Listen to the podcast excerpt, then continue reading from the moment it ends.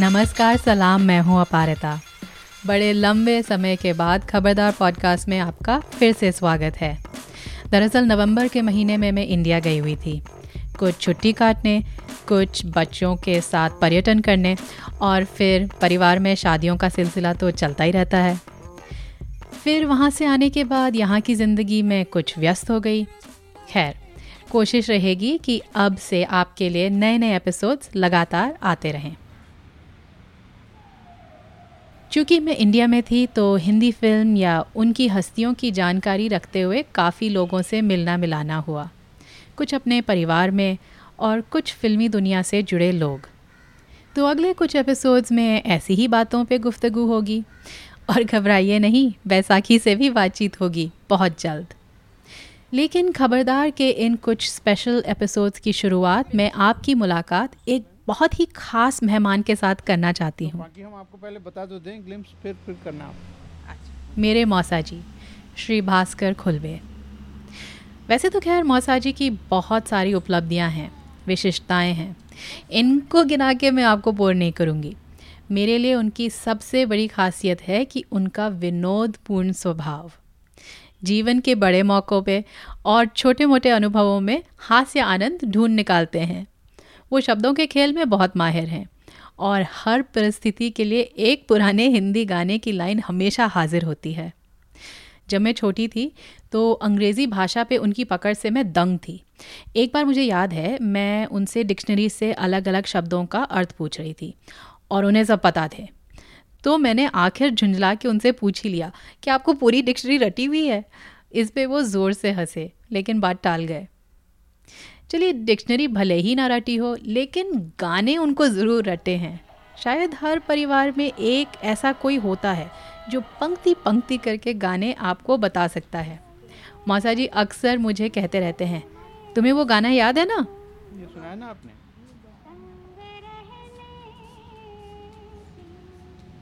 तो नवंबर की एक सुबह चाय पीने के बाद मौसा जी और मैं उनके बड़े से बगीचे में बैठे हुए थे। ट्रैफ़िक चिड़िया का चहचहाना और मेरे बेटे की बास्केटबॉल का अपना अलग साउंड ट्रैक चल रहा था। घूम फिर के बाद हिंदी गानों पे बंगाल और अन्य लोक गीतों के प्रभाव पे आई। इन्हीं का उदाहरण देने के लिए मौसा जी ने यूट्यूब पे कुछ गाने निकाले। शुरुआत की उन्होंने उन्नीस सौ उनहत्तर में बनी फ़िल्म तलाश से जिसमें शर्मिला टैगोर और राजेंद्र कुमार थे। कहती थी तेरा परदेसी अब कभी नहीं आएगा। और तुमने क्या जवाब दिया?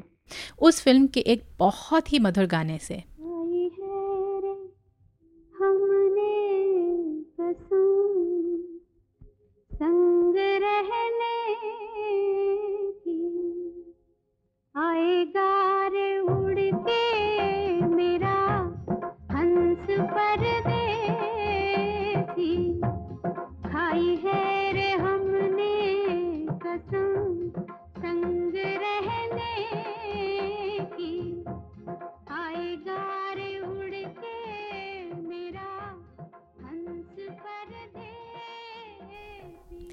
और फिर उन्होंने एस डी बर्मन का एक बांग्ला में गाना खोला सारे गामा कारवा डिजिटल ऑडियो प्लेयर इस तोहफे में है पाँच हजार सुनहरे गाने और कुछ यादें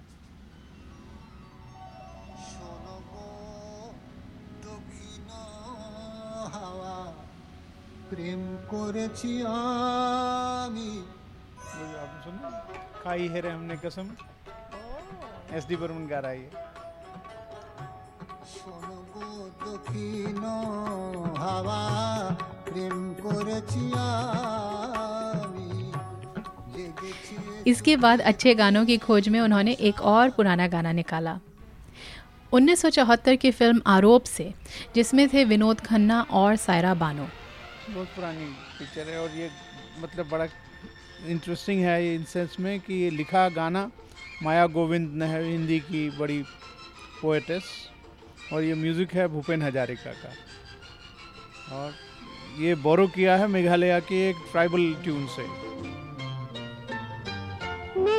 में दर्पण है दर्पण में कोई देखो जिसे सुबह शाम। वहाँ गडरिए गाते हैं इसको मेघालय में।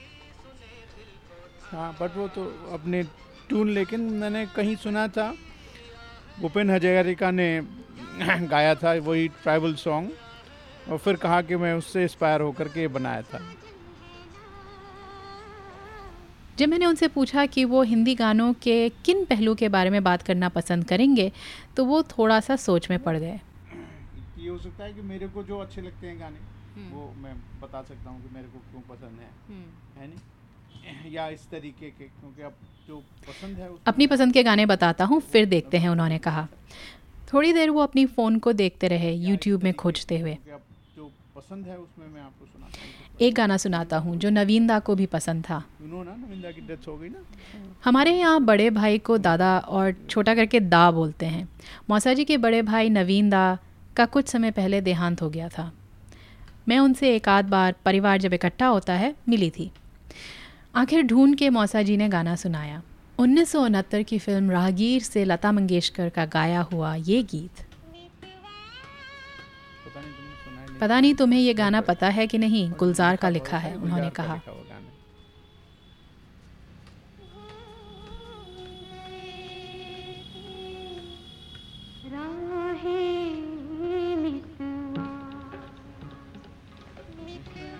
में बहुत बढ़िया तरीके से लिखा है। आप सुनना पहले।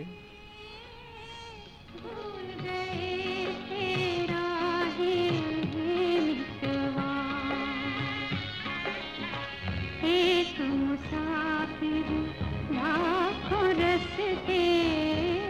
मुसाफिर लाखों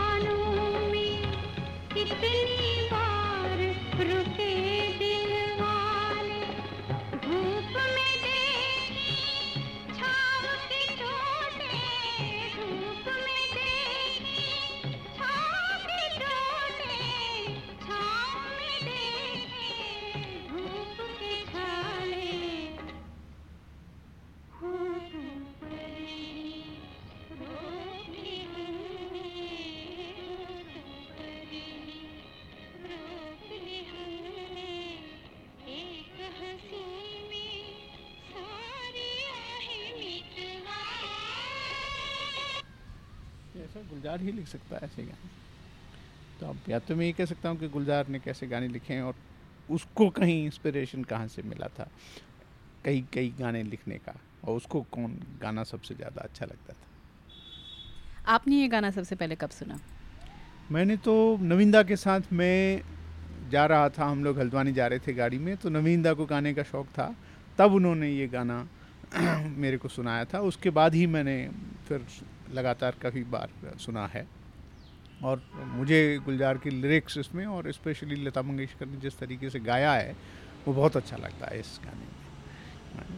और गुलजार की तो स्पेशलिटी है अपने गानों के थ्रू लाइफ कह देता है वो। तो जहाँ से भी शुरू करें, अगर गुलजार ने पहला गाना लिखा था बंदिनी पिक्चर में, मुरा गोरा अंग ले ले, मोहे शाम रंग दे दे तो उसमें भी वो स्टैंडा था, मैं तुमसे कल ज़िक्र कर रहा था। बदरी हटा के चंदा, चुपके से झाके चंदा तो है राहु लाह बैरी, मुस्काए जी जलाए के तो और ये पहला गाना था, उसने लिखा। उसके बाद खामोशी पिक्चर थी, जिसका मुझे गुलजार का वो गाना बहुत पसंद है। फिर रिलेशंस के बारे में अपने तरीके से लिखा। हमने देखी है उन आँखों की महकती खुशबू, हाथ से छू के इसे रिश्तों का इल्ज़ाम न दो। मैं सुनाता हूँ तुमको।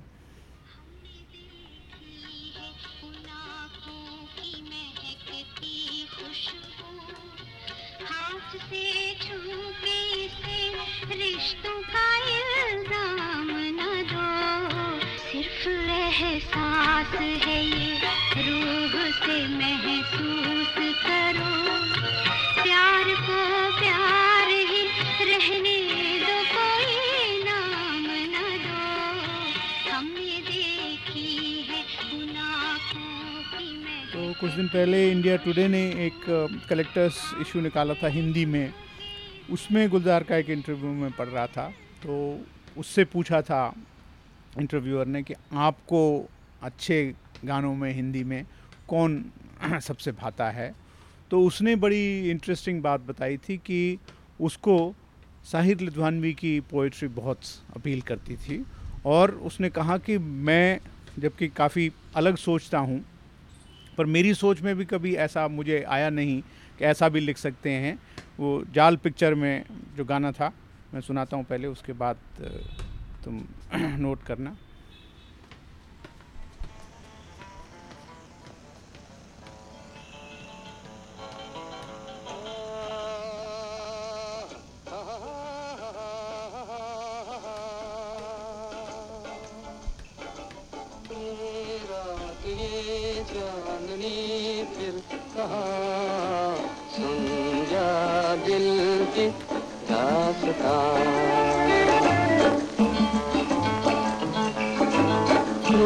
रात ये चांदनी फिर कहा?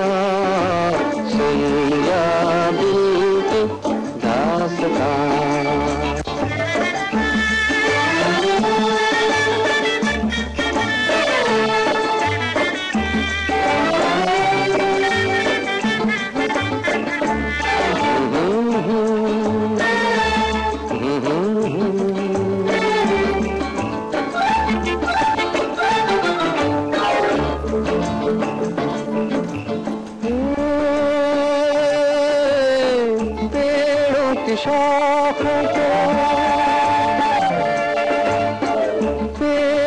शाखों पे सोई सोई चांदनी, पेड़ों की शाखों पे। तेरे ख्यालों में खोई खोई चांदनी, और थोड़ी देर में थक लौट जाएगी रात ये बाहर की, फिर कभी न आएगी। दो एक पल समा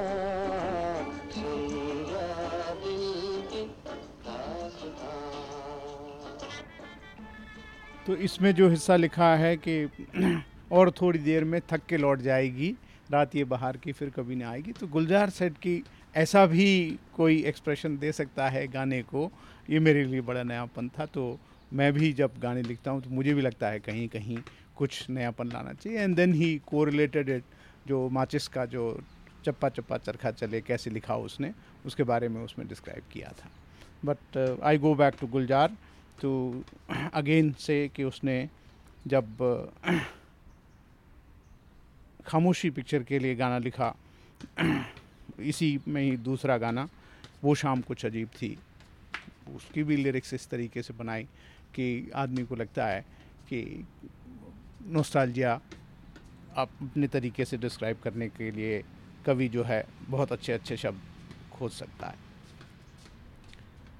गुलजार की ही अगर बात करें तो आंधी पिक्चर में जो उसने लिखा कि अगेन तुमने देखी होगी वो पिक्चर तो सुचित्रा सेन और संजीव कुमार के रिलेशन को दिखाते हुए तो जो गाना था, किशोर कुमार और लता मंगेशकर ने गाया, तेरे बिना ज़िंदगी भी कोई ज़िंदगी नहीं। तेरे बिना ज़िंदगी भी लेकिन नो तेरे बिना ज़िंदगी से कोई शिकवा तो नहीं। तो उस गाने को अगर आप देखें, फ़िल्म क्योंकि गुलजार ने बनाई थी वो तो वहाँ सेटिंग भी बहुत बढ़िया रिलेशंस को दिखाने के लिए किले में शूट किया गया।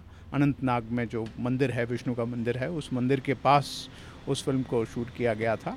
ये दिखाने के लिए कि रिलेशन बहुत पुराना हो गया है और उसके सामने वो जो है, जब मिल रहे हैं बहुत साल बाद और तब वो गाना बैकड्रॉप में चल रहा है।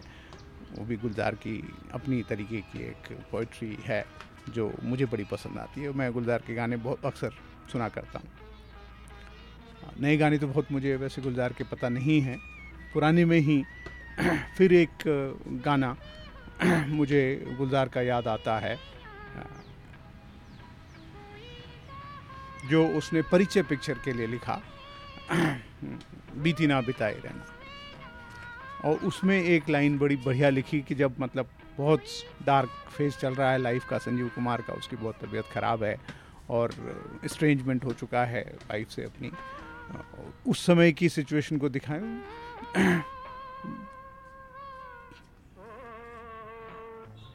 चाँद सी बिंदी वाली बिंदी वाली रतिया, जागी हुई अखियों में रात ना आई नहीं दिया रहना, बीती ना बिताई रहना। तो जिस तरीके से कि कहीं एक वाइट स्पॉट तो दिखाई दे रहा है लाइफ में लेकिन बाकी रात इतनी काली है कि वो चाँद भी जो है धूमिल हो गया। ऐसा मुझे लगता है। एक एक दो दो लाइंस में इस तरीके से बड़ी बात कह देना बहुत कम लोगों के लिए पॉसिबल होता है और वो गुलजार बहुत आसानी से कहता है। तो तो आपको फ़िल्मों और फ़िल्म फिल्मी गानों में आ, सबसे पहले रुचि कब से शुरू हुई? हाँ, ये तो हमारा बड़ा इंटरेस्टिंग सिलसिला है। हम लोग एमएससी में जब पढ़ते थे तो हम लोगों की क्लास की स्ट्रेंथ थी तेरह। तो हम तेरह लोगों को क्योंकि नैनीताल में ठंड होती थी विंटर में एक्सपेरिमेंट्स अपने सेट करने होते थे बायोलॉजी के जिनको पूरा करने में करीब पाँच छः घंटे लगते थे। जाड़ों में नैनीताल की ठंड में पाँच छः घंटे काटना कोई हँसी मज़ाक का खेल नहीं है। और एक ऐसा टाइम रहता था कि सुबह दस बजे आपने अगर एक्सपेरिमेंट सेट किया है तो तीन बजे तक तो आप काम में बिज़ी हैं। तीन से छः बजे तक कुछ नहीं कर सकते आप उसमें। आपको इंक्यूबेटर में रख देना है और तीन घंटे इंतज़ार करना है। और वहाँ बैठ कर के कुछ कर भी नहीं सकते थे। वो टाइम था, नैनीताल में एक सिनेमा हॉल होता था, अशोक टॉकीज़ वहाँ हमेशा वो एक सीरियल से पुरानी ब्लैक एंड वाइट फ़िल्में दिखाते थे, कभी देवानंद की, कभी राज कपूर की। तो हम सब तेरह लोग जा कर के एक साथ सिनेमा देखते थे। और उसके बाद उसी के सामने बाहर एक प्रेम रेस्टोरेंट होता था, वहाँ बन टिक्की खाते थे, फिर वापस कॉलेज में आकर के काम करके फिर घर आते थे। तो ये पुरानी जितनी फ़िल्में थी, सब जो है हम लोगों ने एक एक बार नहीं, कितनी बार पता नहीं देखी थी, क्योंकि वो उसका एक इंटरेस्टिंग था कि वो हाफ़ रेट पे चलती थी पिक्चर तो एक रुपये का टिकट होता था उस टाइम पे सेवेंटी एट सेवेंटी नाइन में। है नहीं? तो हर एक आदमी अपने पॉकेट मनी से अफोर्ड करके ऑलमोस्ट हम जो है डेली पिक्चर देखते थे। ये आइडिया था किसका? नहीं आइडिया तो आपस में ही सब क्योंकि फ़िल्म देखने वाले लोग थे सब एक साथ। है नहीं हमारा तो जो क्लास थी सिमवाल अंकल को तुम जानते हो है ना? वो मेरे साथ पढ़ता था वो और मैं क्लास फेलो थे। बाकी और ग्यारह लोग थे सबको गाने का शौक था। तो इनफैक्ट हम लोगों की जब आउटिंग होती थी बस में जाते थे बस में बड़ा हुड़दंग रहता था और सारे तेरह के तेरह लोगों में से आठ लोग बहुत अच्छा गाना गाते थे। तो इनफैक्ट और एक उसमें जी, जीवन सिंह बिस्ट वो बहुत बढ़िया बोंगो बजाता था। तो हम लोग जो है कहीं ना कहीं कोई बर्तन वगैरह ले करके वो बजाना शुरू कर देता था और सब एक साथ गाते थे प्यार दीवाना होता है मस्ताना होता है। प्यार दीवाना होता है मस्ताना होता है। हर खुशी से हर गम से बेगाना होता है। 1970 की हिट फ़िल्म से ये गाना लिखा था आनंद बख्शी ने। संगीत था आर डी बर्मन का। फ़िल्म में थे राजेश खन्ना जो इस गाने में एक हल्का नीला सूट और लाल शर्ट पहने हैं और आशा पारेख जो लगभग पूरी मूवी में सफ़ेद साड़ी पहने हुए हैं। इतने सालों के बाद इस गाने को देख के मुझे इस फ़िल्म की कुछ मज़ेदार बातें फिर से देखने और समझने को मिली। जैसे कि इस गाने में राजेश खन्ना के बगल में खड़े दो कैरेक्टर एक्टर्स जो किसी कारण से एक मारियाची बैंड के कपड़े पहने हैं। लगता है मुझे ये फ़िल्म फिर से देखनी पड़ेगी। खैर, वापस मौसा जी के पास जाते हैं।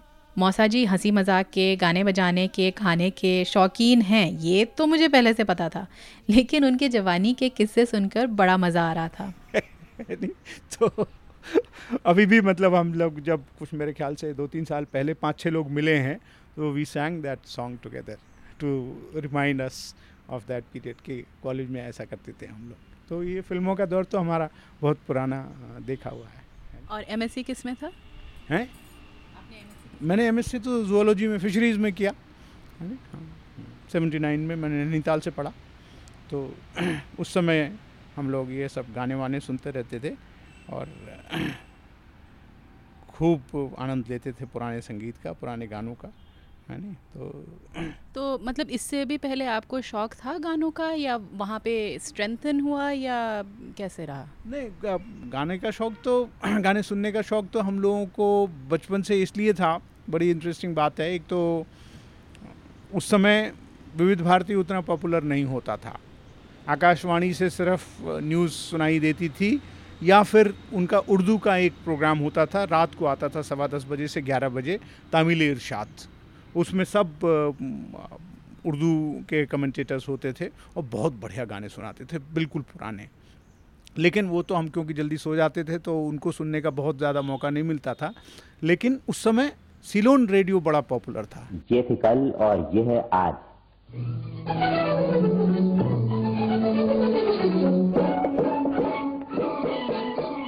तो सुबह साढ़े सात बजे से आठ बजे तक हमेशा उसमें पुराने गाने आते थे। और आठ बजने में पाँच मिनट पे रोज़ के एल सहगल का गाना आता था। हाँ। और 18 जनवरी जिस दिन के एल सहगल का जन्मदिन होता था, उस दिन पूरे आधे घंटे सिर्फ़ के एल सहगल के गाने आते थे। तो उससे हमको धीरे धीरे धीरे गाने हो गए। फिर क्योंकि सिलोन से ही चलती थी बिना का गीतमाला।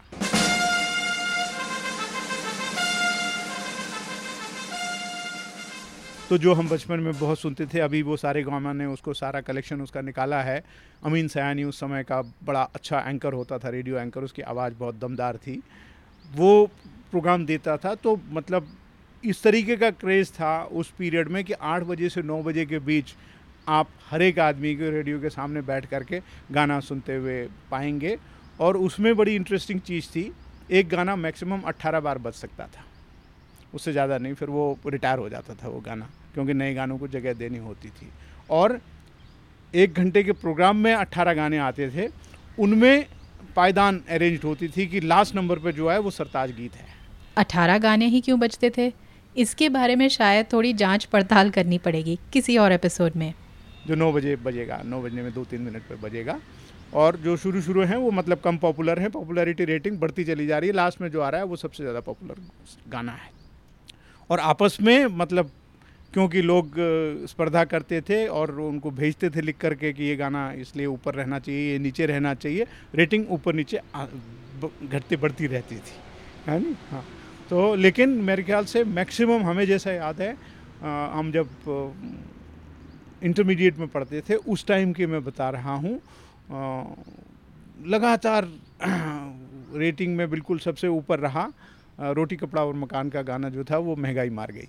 एक हमें आँख की लड़ाई मार गई, दूसरी यार की जुदाई मार गई, तीसरी हमेशा की तन्हाई मार गई, चौथी ये खुदा की खुदाई मार गई, बाकी कुछ बचा तो महँगाई मार गई, महँगाई मार गई।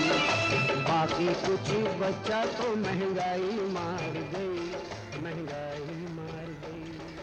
1974 की फ़िल्म रोटी कपड़ा और मकान का ये गाना आज भी लोग अपने तरह से गा ही रहे हैं लेकिन मौसा जी अपने गाने के शौक के बारे में बता रहे थे। तो उससे फिर हमको और ज़्यादा गाने का शौक़ हो गया गाना सुनने का और बढ़ता ही रहा गाने सुनने का। फिर घर में भी कई लोग क्योंकि नविंदा को बहुत गाने का शौक़ था नविंदा के साथ तुम मिली हो सुभाष दा जो थे, वो तो क्योंकि सुभाष दा बहुत अच्छा खुद रविंद्र संगीत गाते थे और हम लोग उनके साथ जो सार्वजनिक पूजा होती थी नैनीताल में देखने के लिए जाते थे।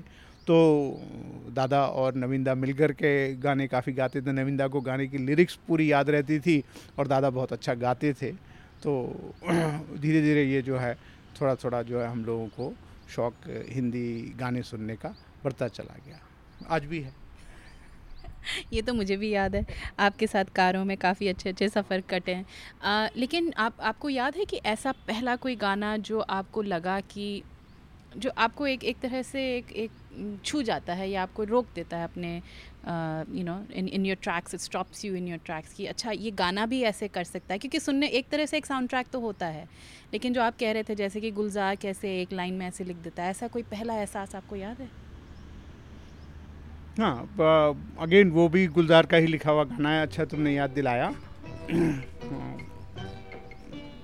पिक्चर का नाम तो मुझे याद नहीं आ रहा है लेकिन मैंने बाद में चेक किया।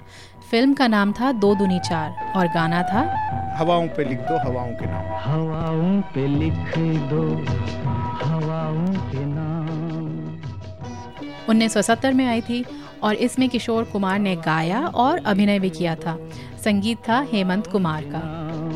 हम अनजान परदेसियों का सलाम। हवाओं पे लिख दो हवाओं के नाम। तो उसमें मुझे मतलब क्योंकि अब नैनीताल ऐसी जगह थी जहाँ पे धूप और पानी आपस में बहुत ज़्यादा संपर्क रहा है तो उसका एक स्टैंडर था गाने का। उसको पहली बार जब मैंने सुना था तो मुझे बड़ा अच्छा लगा था कि ऐसा डिस्क्रिप्शन कैसे किया होगा इसने, कवि ने। स्टैंडर था। चुलबुलाइए पानी अपनी, राह चलना भूल कर, बैठे बैठे आईना चमका रहा है फूल पर। तो लगा कि मतलब कितना बढ़िया देखो डिस्क्रिप्शन किया कि नदी बह रही है और उसमें सन का रिफ्लेक्शन हो रहा है और उस रिफ्लेक्शन से फूल के ऊपर लाइट पड़ रही है। ऐसा भी और फ़िल्म में भी वो उसको उसी तरीके से दिखाया गया था। तो तब मुझे पहली बार ऐसा स्ट्राइक किया था कि हाँ शब्द इतने बढ़िया हो सकते हैं कहने के लिए कि आप छोटी बात भी हो चाहे, लेकिन उसमें बड़ा भाव कन्वे कर सकते हैं और उसी टाइम का मुझे अब उस फ़िल्म का डायलॉग याद नहीं है, अब किस फ़िल्म में था वो। उसी दौरान मैंने ये फ़िल्म देखी थी जिसमें ये डायलॉग आया था कि जीवन में कई भावनाएँ ऐसी होती हैं जिन्हें व्यक्त करने के लिए आज तक शब्द नहीं बने हैं। तो मुझे ऐसा लगा कि हाँ यही दोनों कंट्रास्ट हो सकते हैं कि कई कबार आप इतना सुंदर, इतने सरल तरीके से कह सकते हैं कि वो एक बड़ी थीसिस से भी बड़ा होता है और कभी कभार आप बहुत कुछ कहना चाहते हैं लेकिन आप कह नहीं पाते क्योंकि आपको लगता है कि कितना ही अच्छा व्याकरण आप इस्तेमाल कर लें कितना ही अच्छा आपका वाक्य विन्यास हो आप बता नहीं पाएँगे कि आप कहना क्या चाहती हैं। तो हमने शुरुआत इस इस बातचीत की एक गाने से की थी जो आप नवीनदा के साथ सुन रहे थे हल्द्वानी जाते हुए। इस गाने में ऐसी क्या खासियत है जो आप तक अभी तक ये आपका एक पसंदीदा गाना है? जब मैंने ये प्रश्न किया तो मौसा जी ने गाना फिर यूट्यूब में निकाला। मैं इसके सेकंड स्टैंडा से ही बताता हूँ कि क्यों मेरे को ये गाना बहुत पसंद है। एक से एक जुदा था राही, पास थे सारे, संग न कोई एक से एक जुदा था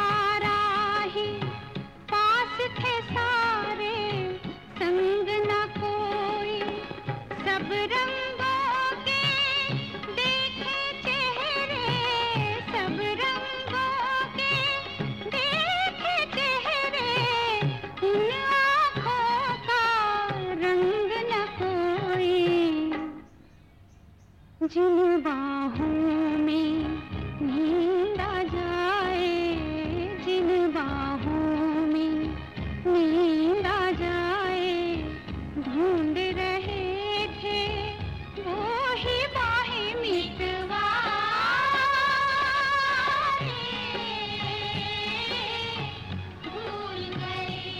मुझे यही लगता था कि ये जो सेकंड सॉन्ग है लाइफ की फ़िलासफ़ी कहता है कि पास थे सारे संग न कोई।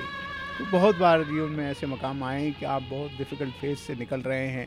हर एक आदमी आपके आसपास खड़ा है, लेकिन आपके साथ आपकी मुश्किल को शेयर कर सके, आपके साथ आपकी परेशानी का हल ढूंढ सके, ऐसा हुआ नहीं कहीं। सो मच सो की नौकरी करते हुए बहुत बार मैं अक्सर लोगों से जब बात होती थी, जिनके साथ लाइट बात होती थी तो मैं उसी के साथ अपनी बात ख़त्म करता हूँ। उमराव जान का वो गाना जो लिखा शहर यार ने जुस्तजू जिसकी थी उसको तो न पाया हमने इस बहाने से मगर देख ली दुनिया हमने।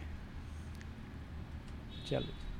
बस एक चीज़ और सॉरी आप जो बता रहे थे कि आप हल्द्वानी जा रहे थे थोड़ा सा आप मुझे बताएँगे थोड़ा सा डिटेल में कि आप कहाँ जा रहे थे क्यों जा रहे थे और ये गाना कैसे आया उन, उन, उन, उन्होंने क्यों बजाया? ये बड़ा ही दुखद मोमेंट था। हम लोग उससे एक साल पहले ईजा की डेथ हो गई थी। और ईजा की बारसी के लिए मैं और नविंदा एक साथ ट्रैवल कर रहे थे। और बहुत सारी यादें हम अपने बचपन की एक दूसरे से कह रहे थे कि कैसे हम सीम गाँव में बड़े हुए, कैसे हम लोगों ने नैनीताल में पढ़ा, कैसे ईजा ने मुश्किल के दिन देखे। तो उसी कंटेक्स्ट में जब बात हो रही थी तो नविंदा ने फिर ये गाना लगाया। और मुझे लगा कि ठीक है, अपनी लाइफ के कंटेक्स्ट में तो हम कह ही सकते हैं बट ईजा के लिए भी शायद वो बात, सच होती थी कि होंठों पर ही रोक ली हमने, एक हँसी में सारी आहें। कि इतना सारा डिफ़िकल्ट फ़ेज़ देखा था लाइफ का, लेकिन कभी एक्सप्रेस नहीं किया। ज़ाहिर नहीं होने दिया दुनिया को कि हम किस फ़ेज़ से गुजर रहे हैं। इसलिए वो गाना अभी भी याद है, और अभी भी जब भी मुझे मतलब थोड़ा सा कहीं ऐसा लगता है कि डिफ़िकल्ट टाइम है मैं ये गाना सुन लेता हूँ। सॉरी बोलते बोलते मौसा जी की आँखों में आँसू आ गए और उन्होंने बात वहीं ख़त्म कर दी। एक से एक जुदा था राहें, पास थे सारे, संग न कोई, एक से। शायद पुराने हिंदी गानों की ये एक बहुत बड़ी खूबी है। शब्दों और वाक्यों में कहीं ना कहीं हमारा जीवन इनमें छुपा होता है। ऐसा मेरा मानना है। हो सकता है आपके लिए कुछ नए हिंदी गाने भी ऐसा एहसास दिलाते हों। आप मुझे लिखकर बताइए, कौन से हिंदी गाने आपको पसंद हैं, नए या पुराने, और क्यों?